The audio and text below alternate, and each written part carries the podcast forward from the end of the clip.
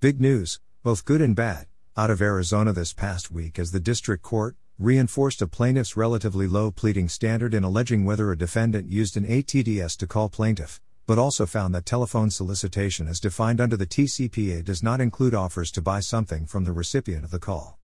In Jance v. Home Run Offer LLC, no. CV 20000482 Tuck JGZ, 2021 US Dist.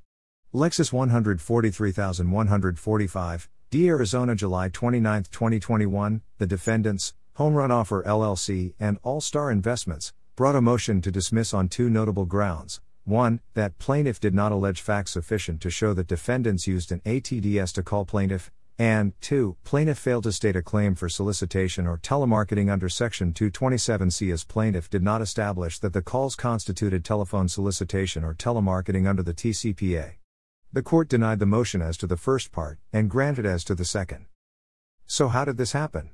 As to defendant's first argument on the motion to dismiss, the court disagreed that plaintiff failed to meet his pleading standard, finding that, following Duguid, plaintiff had plausibly pled that defendants used an ATDS to place calls to plaintiff.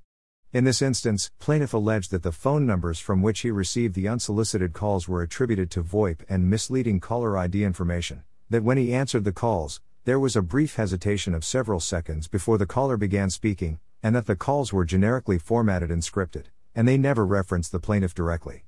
The court also noted that plaintiff alleged he had no business relationship with defendants, did not give his contact information, and did not consent to be contacted. Looking at all these facts, the court found it was plausible that defendants used an ATDS to call plaintiff, and plaintiff's complaint survived the motion to dismiss on these grounds.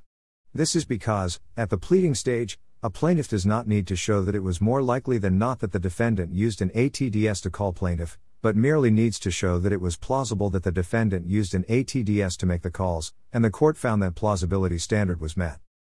And now to the good news the court went on to dismiss a Section 227C complaint against one of the defendants, All Star Investments, because defendants argued that plaintiff failed to establish that the calls he received constituted telephone solicitation or telemarketing as defined by the TCPA. In his complaint, plaintiff claimed that the calls he received from defendants all contained a generic and cursory inquiry into purchasing his house.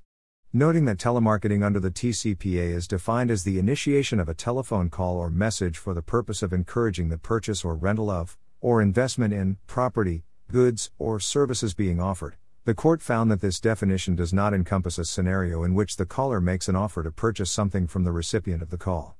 Because the plaintiff alleged that the purpose of the calls was to purchase his home and not to induce him to make a purchase, plaintiff failed to state a claim under Section 227C, and the claim was denied without leave to amend. Good stuff.